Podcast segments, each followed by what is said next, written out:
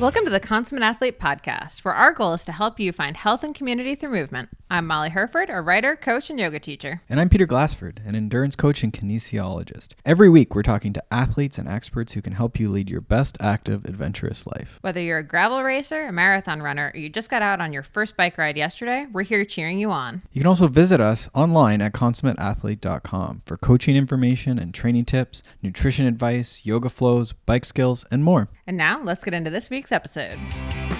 Hello, hello. Welcome back to the Consummate Athlete Podcast. Peter, how's it going? It's going well. I am drinking green tea and we are rushing towards the new year, it feels like.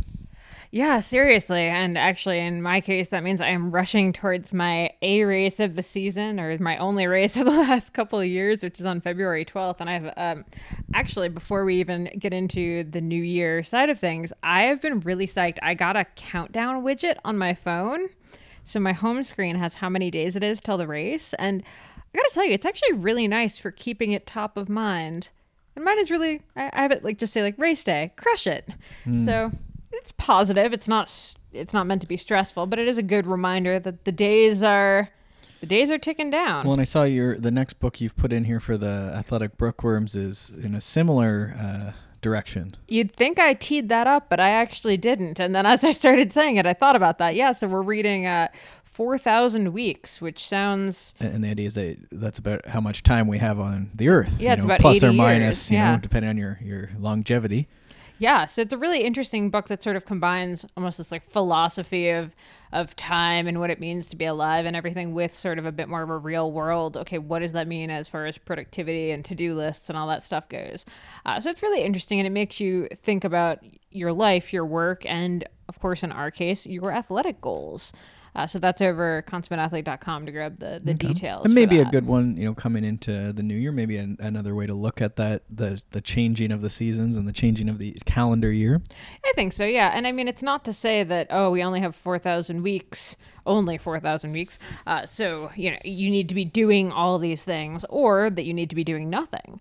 Um, it's sort of finding that balance point approach and being really just kind of grateful for everything you have going on, which also segues me into the other note for December, uh, which is that uh, if you're interested in doing a challenge, but you don't really want to do a challenge challenge, there is the one grateful mile, which is just that every day you get out and walk, run, crawl, ride, whatever, one mile where you just think about everything that you're grateful for. Maybe tell someone that you're grateful for them. Maybe, you know, give someone a call on that mile if just thinking is too stressful for you.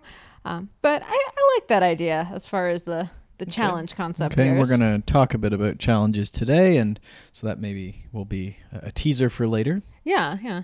And then I think the the only other thing I wanted to bring up in our we'll call it housekeeping or fun stuff going on with us items is just uh, you know, tis the season. I know Peter's inbox is getting more and more full with people who want to do a bit of that year end review, looking towards new goals. Uh, a lot of races are announcing their lottery winners, just a lot of stuff kind of coming out now, and people just trying to finish up for the year or hit the next year running, all that kind of stuff. Um, and if you're doing that, booking a coaching call slash consult can be a really good way of doing that without committing to coaching if that's something that is not in your budget or just doesn't really work well with your life. You just don't really have it have an interest in having that kind of uh, everyday sort of thing. But you you want to just hear hear from someone else like how is your training going? What should you be doing? Um, I did similar with a dietitian a couple weeks ago. We just sort of talked through my recent blood work and how I could tweak what I'm eating to you know optimize some stuff. Mm-hmm. Um, and yeah, I know a lot of people are booking in with you to do that for their 2022 goals right now. Yeah, I've always liked that consultation. It's something I use a lot. You know, when I was doing Leadville many years ago now, 10 years ago, you know, just you, you pay to talk to like an altitude specialist or, or whatever, right? Um, so I think I've always been sort of wired up that way where, you know, there's people who really specialize on certain things. And you can, you know, check in with them on that. And so with coaching, it might be, you know, you're getting ready for Unbound and, you know, you're sort of a do it yourself type person, but you want to get an idea of sort of where someone like yourself might start and what sort of some you know checkpoints along the way might be. So yeah, so that can work well. And then similarly, I mean, it's also a good time even if you're thinking of starting coaching or a training plan in the new year. Uh, you know, like anything, like it'd be good if you you know touch base sooner rather than later. You're not going to get a spot if you try to start on January 1st. Uh, for coaching, yeah, that that could be true for sure. Yeah.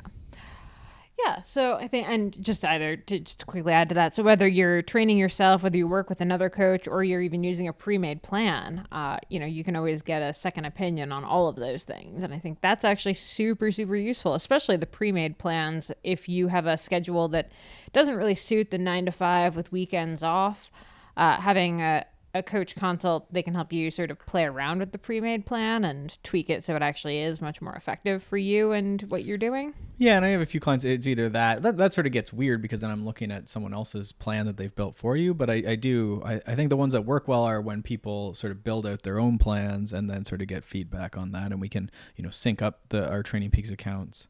Uh, if you use that, or you know people use spreadsheets or whatever, we can do that too, right? And that way I can sort of point out what maybe looks a little irregular or what might get you in trouble or isn't enough or is too much. Um, so yeah, so those can be really fun. Cool. All right. Well, what do you think? Should we get right into the questions Well, here? we have three questions today, so we should probably should. I think some of them, you know, two of them, I think we should be able to cover fairly quickly. But which one do you want to start with? Which one are you keen on? I think we should get into the challenges. I think we teased okay, it there well, a little we bit. teased it, and it's already here. So you were you were just doing your monthly coffee chat with your clients, and this is a question that had come up for a lot of them, and I know it's coming up for a lot of our listeners because, again, tis the season. Uh, a lot of brands are putting out these challenges, whether they're on Strava or Training Peaks or just on social media, where it's you know, the festive 500 from Rapha comes to mind, but I've seen tons of just 30 day challenges. It's a, it's a popular one. Yeah, there's lots of these, right? Like every day in December or whatever, right? And I don't know, it, it's always struck me as a little odd. And I mean, everyone's schedule and, you know, expectations of the holidays, and some people just aren't into the holidays, right? And, and they want to do something else. And they're, it, it, you know, it's always just struck me as like a busy time of year and probably far away from things to do too much hustling. And, Well, and to me, that's what a challenge is in most cases you said this gratitude challenge is you know maybe a, a different way to look at that but like when i hear challenge i mean like there's a plan uh, you know training and then there's like this you know hustle or challenge or like you know this is it strikes me as like two week abs or you know Yeah. No, I think the I'd say a lot of the origin of these challenges started from even it's only been in the past couple of years that we've started really leaning into the fact that it's okay to have a break during the holidays if you want to spend the holidays just chilling out and actually relaxing and recovering. Yeah. But I think there was this time probably for a solid decade where it almost it was like out of style to spend your holidays actually enjoying the holidays and really relaxing into them. It was this like, yeah, this hustle of like, oh, good, you're like off work for a week between Christmas and New Year's. Okay, like let's go hard. what does david your coach what does he he's usually he's usually in favor of eating cake and enjoying things like this He did try to give me a 20 miler on Christmas Day though. Right. Uh, but that just happens to be because Christmas lands on a Saturday. And I was like, ah, David, Right. I'm not running 20 miles on Christmas. which is an important reminder sometimes the coaches are thinking more like time to the the race day and your race day is actually coming up quickly which is maybe the you know when it might make sense to hustle if you're off work or And- something And, yeah, it's not like we got rid of the 20 miler. We just shifted it a day back. So I'll do it on Friday. So I'll be very tired on Christmas Eve. So I mean, I think it comes back. You know, we had our our training camp discussion that uh, you know some people agreed with or didn't agree with. I thought we were you know sort of back and forth on it. Uh, For, but for what it's worth, we love training camps. yeah, yeah. I thought we maybe ended with that, and maybe people had turned it off or something by that point. But the you know idea is that like and, and everything is good. Everything can be bad. You know, you can do too much of anything, have too much of anything. Um, but we want to make sure we look at you and like your goals, right? And make sure that these are in alignment, right? It might even be values, right? Like if, if Christmas is the thing that like every year, you know, you're you know you don't get to see your family. It's been a tough couple of years here for most people. Uh, you know, it might be good to just you know fill up the banks, you know, of, of that, you know, spending time with your family, enjoying Christmas movies, you know, whatever you're doing, cutting down Christmas trees. So if you don't train a couple days, I think that's fine in December.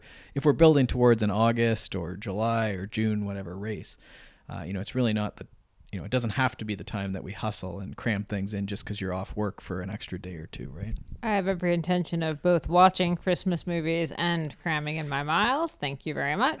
Okay. if we could just bring my treadmill down to New Jersey. Well, so and could- again, you're in a case, and we talked about this when you were talking about your what was that episode about?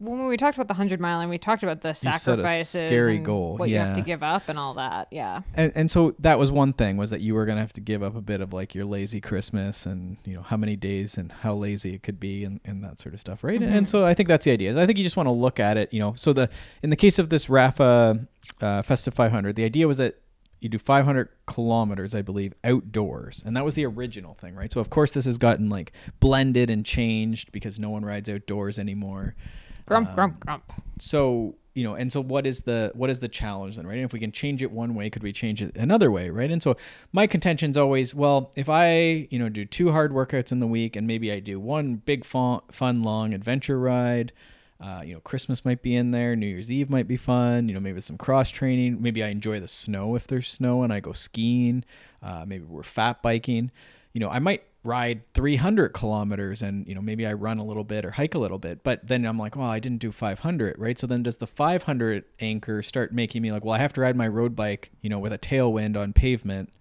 you know or something like this right? I'm, or i can't go fat biking even though the snow is just primo. Uh, can you say primo anymore? Yeah, yeah.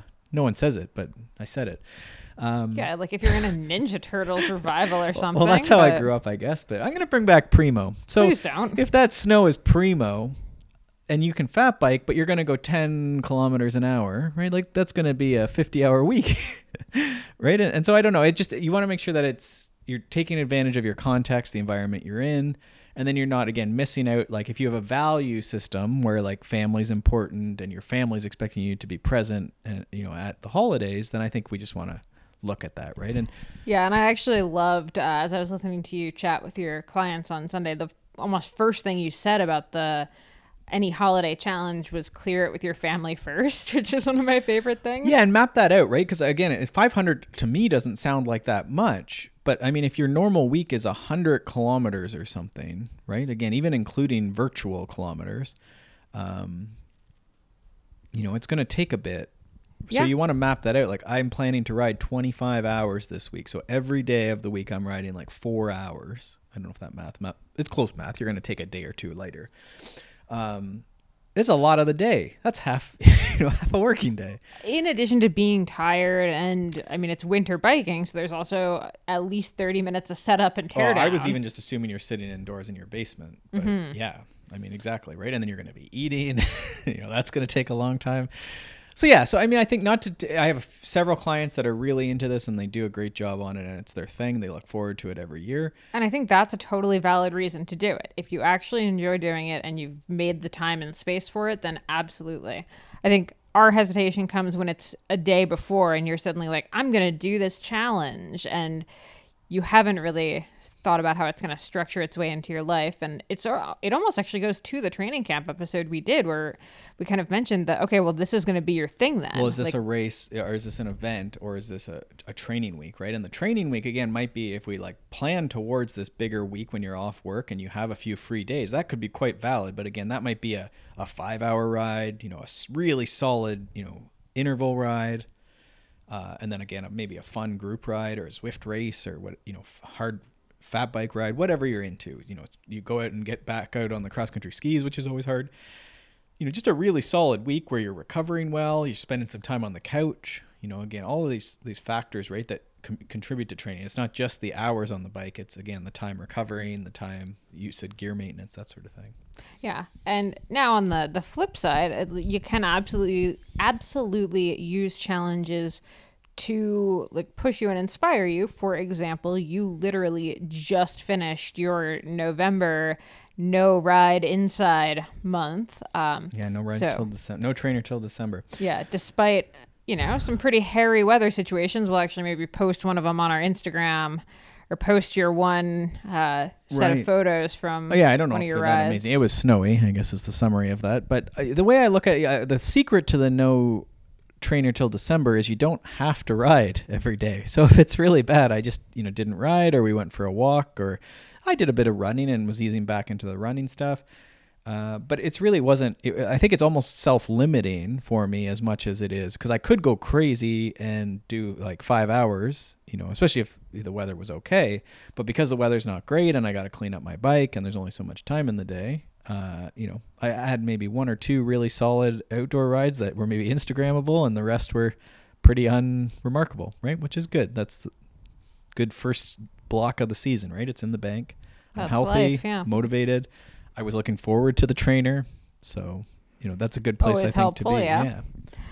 Yeah, and then as we kind of alluded to in the beginning there, we also really like the one grateful mile challenge in December because I think that one really speaks to a just tis the season as far as thinking about gratitude and what we're thankful for and taking that time to appreciate what we do have and thinking about family and friends and all that. And i do love that it's it's a run it's a walk it's a ride it's whatever you want it to be. But it does involve getting outside and moving your body every day which flip side of uh, those festive 500 esque things, the holidays can be pretty tricky for getting outside and getting moving, right? It's the tendency to kind of sloth on the couch. Do, you know, does exist. It certainly exists for right, me. right. And, and I mean, this borders into then is this, you know, a this almost strikes me as like a process goal or a practice goal, right? Where we have we're going to, you know, this gravel race in July.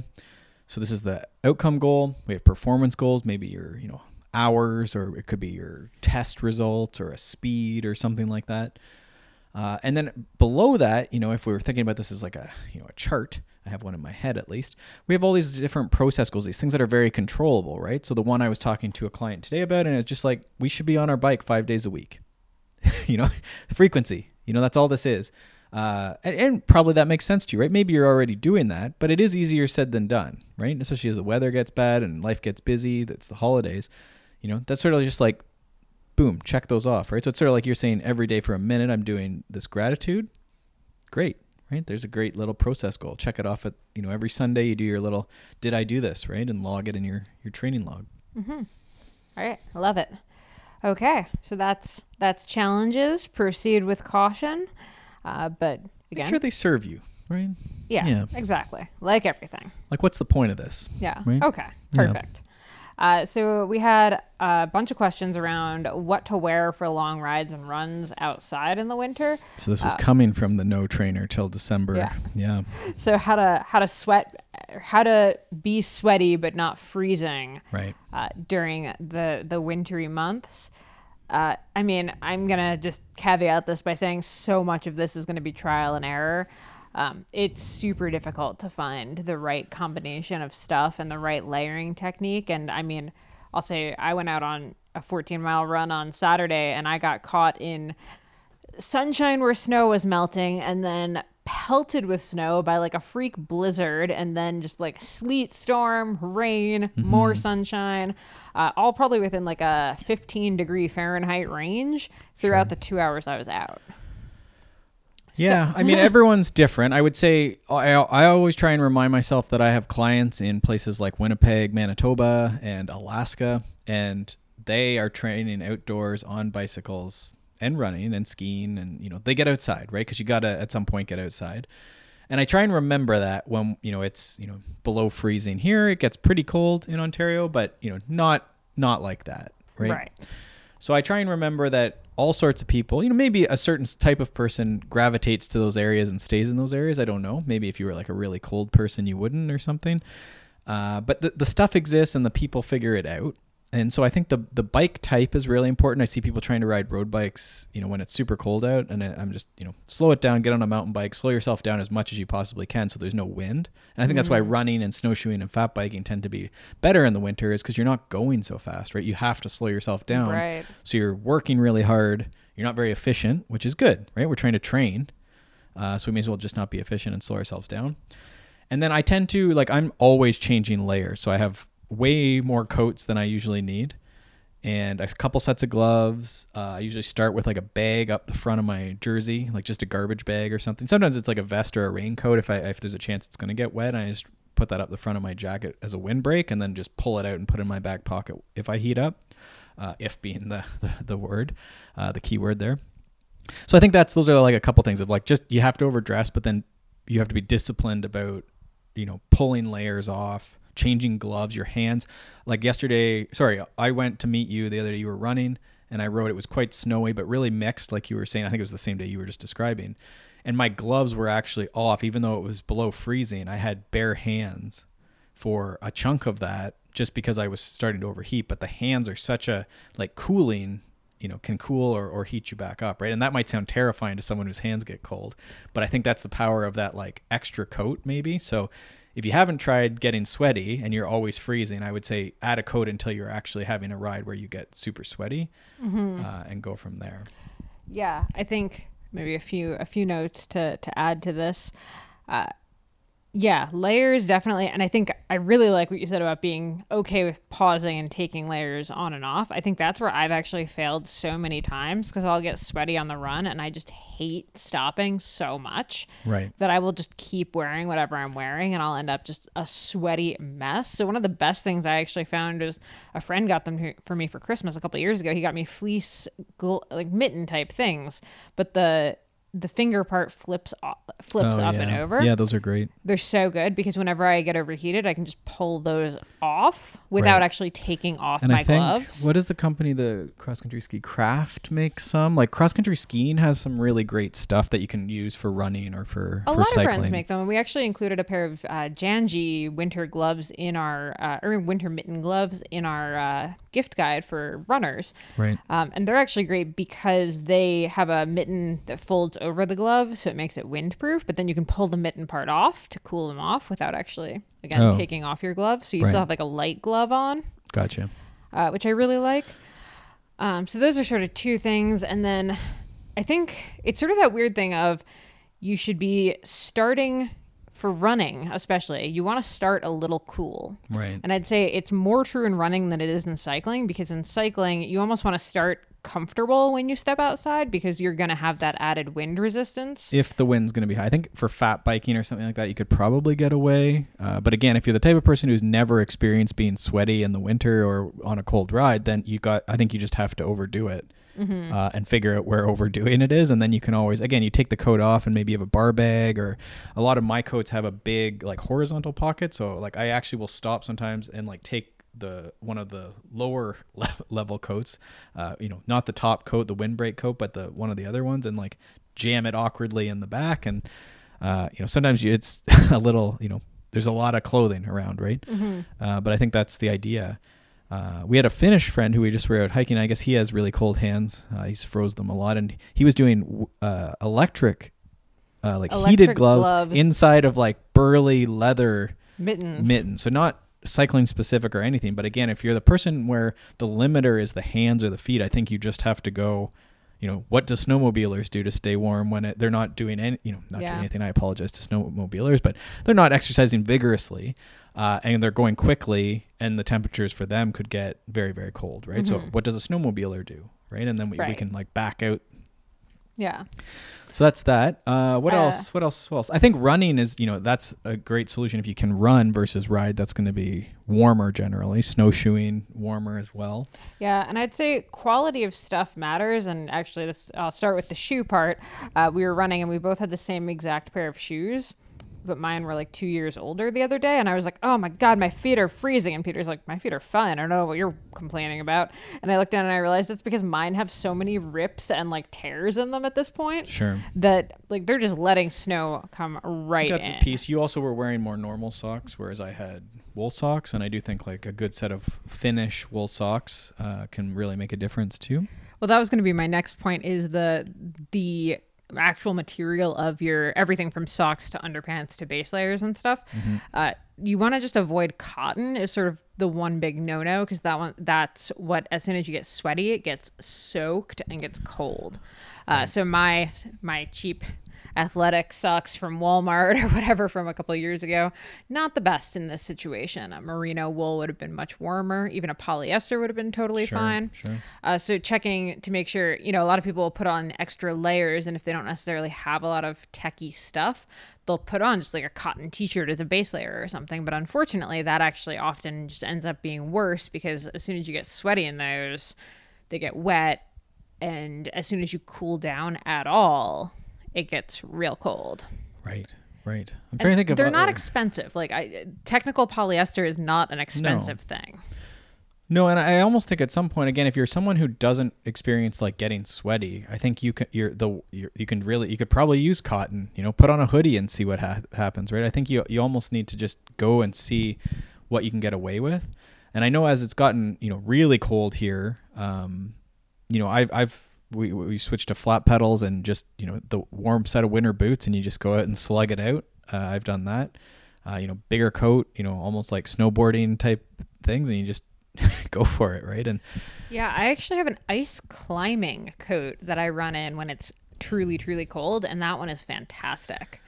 Uh, So, looking to other sports that are meant for more of these polar well, and I was conditions. just on that same topic. Like I was thinking, you know, part of our, our philosophy here with this consummate athlete is what we're learning from other sports by doing them. So I mean, if you haven't gotten out and taken cross country ski lessons or experienced snowshoeing or fat biking or, or snowmobiling for that matter, uh, these are sports that you could learn these things. I know Jen Jackson's talked to me. Uh, we've had her on a few times. You know, World Cup mountain biker now, but like uh, very uh, accomplished cross country skier previously. Uh, and she talks all about how they, you know, would warm up with big coats and then they leave the coats on the side of the trail. You know, there's usually a post or something, and then they're changing undershirts and stuff, which sounded very scandalous to me. But I guess keeping that uh, base layer very dry and, and flipping that if it's a longer day or something. I thought this was all just going to come around to you wanting one of those snowmobiler jackets. Well, I want a pit coat, but that's more for between uh, as well. But that's a, an aside. But yeah, I think trying out some of these other sports, you might find, you know, whether it's certain clothing or certain tactics as well, right? How do they stay warm? You know, wind covered front shorts and that sort of stuff. Right. Yeah, so I think unfortunately a lot of this question comes down to it depends. Um, and ooh, the last thing I'll maybe add is think about the quality of what's going on outside. Um, it might look like it's snow, but if it's uh, hovering right around freezing, the snow is going to melt on you. So in that case, you're going to want more of a raincoat or some kind of like rain type shell rather than maybe a winter coat in some conditions, or it might actually just be like straight up sleeting or raining. Uh, so in those cases, I think staying dry is Sure. as important, or if not more so, than staying and that's warm. fenders and things like that would become important as well. Yeah, because I mean, the trick is staying dry, right? As soon as you get wet, and that's when we're talking about the sweat buildup, that's when we're talking about moisture getting in, Mm-hmm. that's when things start getting pretty dicey. Okay. Well, there you go. So explore your environment, uh, try different tactics. I, I do think actually we'll start in the next few weeks on consummateathlete.com. It is a feature I've been meaning to put together that is a bit of what we're actually wearing for various disciplines in various weather. So I'll do one on what I'm wearing in the winter to run and what you're wearing to, to ride. sure. So look for that. We also do have an infographic uh, if you scroll back on our Instagram of how to dress for cycling at different temperatures. That was a nice little matrix. How long ago was that? Oh, it's been a couple months, but it shouldn't be that hard so you're to thinking scroll it's like back. summer of 2021? Yeah. Okay. Yeah. So well, I'll try and find that and put it in the show notes for everyone. there you go. Or just stalk us on Instagram at consummate athlete. Well, you'd have to really go deep on that, I guess, but you could do that. I appreciate you if you do that. Mm-hmm. So we have one more question. Yeah. Very so specific listener question. Should it, do you want me to read the whole thing? Uh, you can summarize it. Okay, to summarize it, uh, those of you who are familiar with the Jingle Cross course in Iowa uh, or have watched the World Cup, it's been a cyclocross World Cup several times now, but it's a long time race. Uh, it's run at a super cool fairgrounds and it has one brutal hill. It used to be run right around Christmas time. Uh, it hasn't been because of the World Cup schedule uh, for the last few years, uh, but the the run up is traditionally referred to as Mount Crumpet. Uh, there's usually a Grinch at the top. It's awesome. It's seasonal. It is steep as anything. Uh, and it's just a brutal run that I'm going to say comes out on a false flat at the top. So there's just no rest or recovery there. The remount's tough. Yeah. Yeah. So it's a long, I mean, I'd say even the pros who are running it, we're talking at least 10 seconds of running and they're riding halfway up Oh, it. I think it's more than that even. Yeah, I meant to go and look, but I would say I wouldn't be surprised because you know you're coming into it on sort of a false flat, and it's usually muddy and snowy, and then there's that as you say false flat. Like it's, I wouldn't be surprised if we're longer than even 30 seconds, like probably 40 seconds plus, but. Um, it's a long run up by cyclocross standards Mm-hmm. for sure. You don't get many of them anymore, for sure. So his question is just how to how do you prepare for that? And when we first got this question, we assumed that he was racing in two weeks or something, and we were like, "Oh man, it's yeah. that running for cyclocross." Well, we were confused. We thought maybe they were doing it, running another race just locally there or something, but he said no. He's just he likes the race, and he's going to do it again in le- next year. So like a full year from today, ish. Uh, which we love because if you listen to any of our previous episodes on running for cyclocross, you know our stance on it, this hard line that we have around when you're right in the middle of your cyclocross race season, that is not the time to completely change your training schedule and start adding in like 10K runs midweek when you've never run before or you haven't run in over a year, but that's how people tend to do it. So that's why we tend to get grumpy about running for cyclocross. But this question, with a year ahead, awesome. Right. I mean, you can go about it a few different ways. I, I thought those older episodes where we talk about running for cyclocross, and then we had Bill on because I think Bill sort of had a bit of a he sort of disagreed a little bit. Bill from CX Hairs, uh, and we chatted about that. I thought that was a good like constructive, you know, back and forth on that. Um, but the idea being that like it's just you're not really like you're not marathon running, so going out and doing 30 minutes of running, you know, may help, but it's you know, a there's a bit of risk to that. Do you want to spend your time that way? Uh, just for something where you're going to run beside your bicycle for usually it's not that long, right? And, and probably where the mount and dismount are the are the critical pieces, and the running beside your bike is is less of a, a concern, really. And I'd say you could even quickly pull up if you want to sort of see where how we do our math on this. If you pull up a video of someone running easy, uh, or say like pull up a video of like an ultra race, someone running like a 50 miler or something, and then put that on a screen next to someone running during a cyclocross race, and just do the side by side comparison about what the runs look like. They look very, very different, almost like they're two totally different sports. Well, there's no, yeah. I mean, you're you're always going to be carrying this, you know, 20ish pound, you know, plus or minus weight, you know, somewhere, right? You're either pushing it, so your hands are doing weird things, your arms aren't swim swinging as you would expect, or it's on your shoulder, so then you sort of have one arm to swing. Uh, so yeah, it, it's a tricky thing, and then you're also running usually vertically up a hill, unless it's like through a sand pit or, or you know mud or something. So there's a couple different elements there. So what I've had people do, you know, a this far out, if you're going to cross train and stuff, you know, start with run walks. You know, you can certainly ease into running. I, I think for most you know busy people, being able to run and, and being stable with that is probably a good pursuit. Um, but if you don't like running or, or you have an injury that suggests you shouldn't, um, you don't need to do it. But I think then what we get into is, you know, how are your mounts and dismounts? Number one, how is your are you able to get your bike on your shoulder really quick? So that's you know that's a year of work right there, just drilling Yeah, so mounts and dismounts. If we're thinking about it being, say, a 45 second run up, um, if you can shave off a few seconds with a smoother dismount, remount, if you can dismount while the bike is still moving, like at pretty good speed, yeah, we and never pop it onto never want to come to a stop, right? So a lot of times you'll see people on a climb like that. They'll try and climb it, even though they know that like no one's climbing it. Or even this year, like some of the leaders were climbing it, but it was pretty close and started, you know, losing it, right? And then after say third place, I think there there wasn't as much in, in the women's race. I'm thinking about specifically. There's Uh, also a really specific skill to dismounting on an uphill. So even if your dismounts are fabulous heading into barriers, I would shift to practicing dismounting on a hill because that definitely, if I'm recalling right, a lot of the time it's it's the corner coming into it, but you can definitely take a couple pedal strokes up the hill Mm-hmm. and like that actually kind of naturally slows you down, so you don't even have to brake. Uh, No. to do your dismount, right? So if you can dismount as you're going up, that's going to be such a huge game changer if you're not already doing and that. then figuring out, you know, this might mean going to a cyclocross clinic or two or, or getting one on one coaching specifically for like an uphill dismount to shoulder, right? And just really geeking out on that. And I usually have people do it, you know, you could do it in the winter, you could do it inside if you're really in an inclement area, just working on shouldering your bike and where do your hands go? And can you get your hands to that position really quickly, right? So you could have a bike, if you have two bikes, if you're a cyclocross racer, you might have two bikes you know you're hopping off your one bike and then just practicing you know 10 shouldering you know bouts Mhm. um, Now, if you're not shouldering, because a lot of people will just push their bikes up this hill, can we speak to hand position real quick? Because I know when we watched even the World Cups, we were both a little.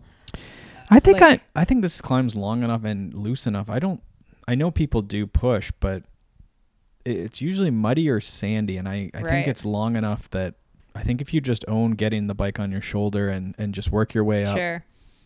Uh, but on that note, though, generally speaking, if you are pushing the bike, uh, having a hand on the top tube and one on the bars is much better than having two hands on the handlebars as far as stability and even something for you to push into to get a bit more. I do. Th- I do think that that's important. I mean, we are seeing a bit. I'm, I'm open to change. We are seeing people running, you know, with both hands on the bars more and running around corners like that. But I do think having that, and for most people, would be the right hand on the top tube, left hand on the hood. Um, I do think that that gives you the crutch of falling onto your top tube, right? That right hand is on there. And then I think it's more natural to keep you upright and positive and moving forward versus what happens when both hands stay on the bars. I find is people get into that death march, you know, looking at the ground, pushing the bike.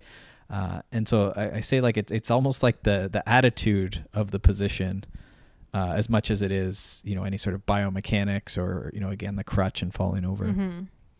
Yeah. Okay. So if we've nailed dismounts, remounts, what do you think about doing like stair sprints? Because I'm actually almost thinking staircases would be closer to that hill if you don't happen to have that hill. Yeah, or if they're not equal... at it, sure, and you don't have like a logical one, I think sure. I think any of this like where you're moving up, and again because we have so much time, you could incorporate that into you know a strength workout, or, or I was gonna say some of the cyclocross people as we're getting ready for the season, if they are sort of runners, will do something like that, like they you know walk or run to a park depending on their ability, and then we'll do some more of these like targeted actual strides or sprints.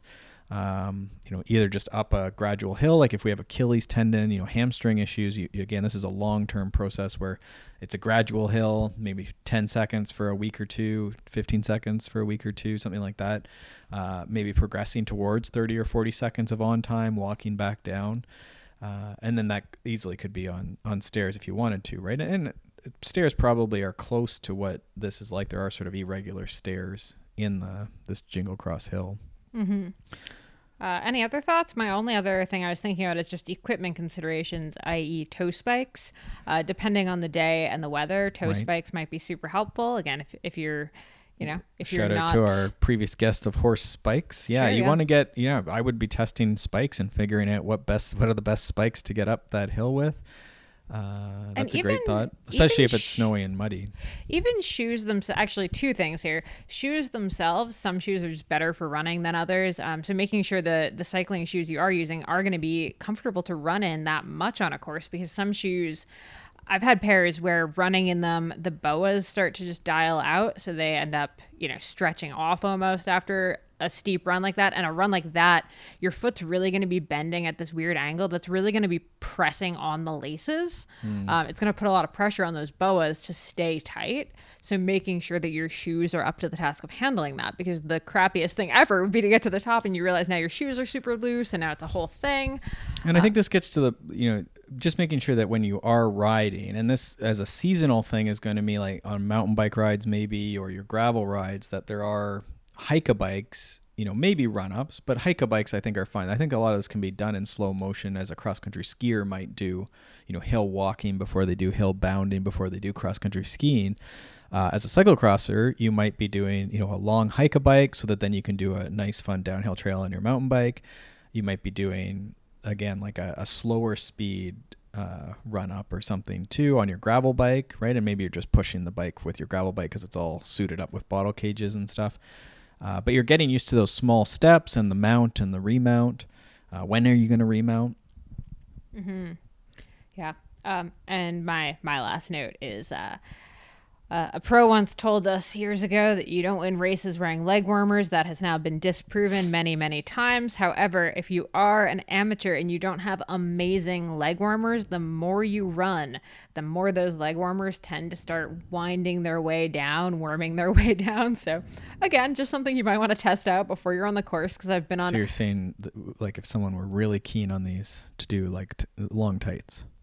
Yeah, long tights if you're really committed to having your legs covered, or try embrocation. Um, Okay. But just thinking through, you know, all of the gear considerations, if you're running up a hill, I've seen a lot of races where you have a lot of people where the leg warmers have started coming down, and now it's this awkward, like it's down on their knee and it's bunched up, and they're not going to stop and take off the leg warmer. They're just going to do this race with basically like a 1980s style, like leg warmer down their calf kind of situation. And this does get to just like, are you preparing with the like same clothing and the bike and the, you know, all that stuff, right? Are you running for extended period?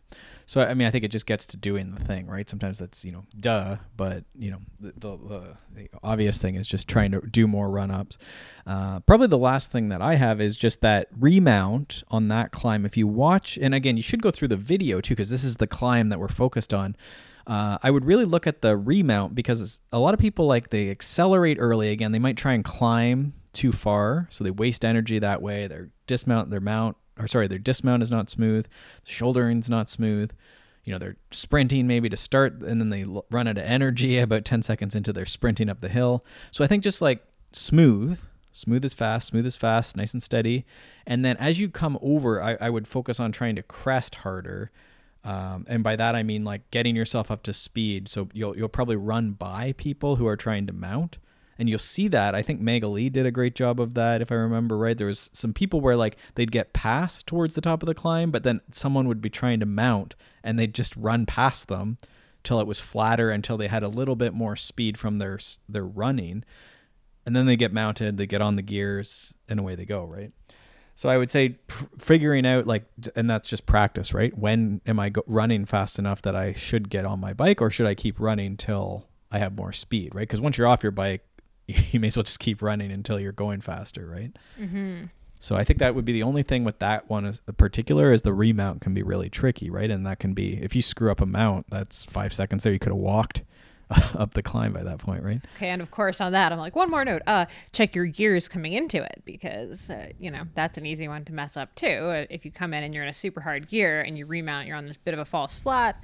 Uh, sometimes that first pedal stroke can be a little brutal. So uh, just thinking through that in the pre-ride. Not something you necessarily need to think about now, but as you're pre-riding it, think through. Okay, what's going to be where I want to be as I come into this. Sure. Sure, and that might be where you know those couple pedal strokes help out at the bottom. But yeah, it's very maybe specific to the conditions and the the race course and the pre-ride. Mm-hmm. All right, beautiful. Well, I think we will wrap up there.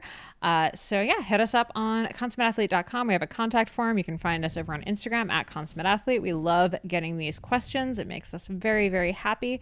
Um, and they're, they're super fun to talk about. We'll be doing a bit of our New Year, New You episode uh, in two weeks. So, if you have any thoughts or questions heading into 2022, definitely let us know. All right, have a great week, everyone, and we'll see you soon.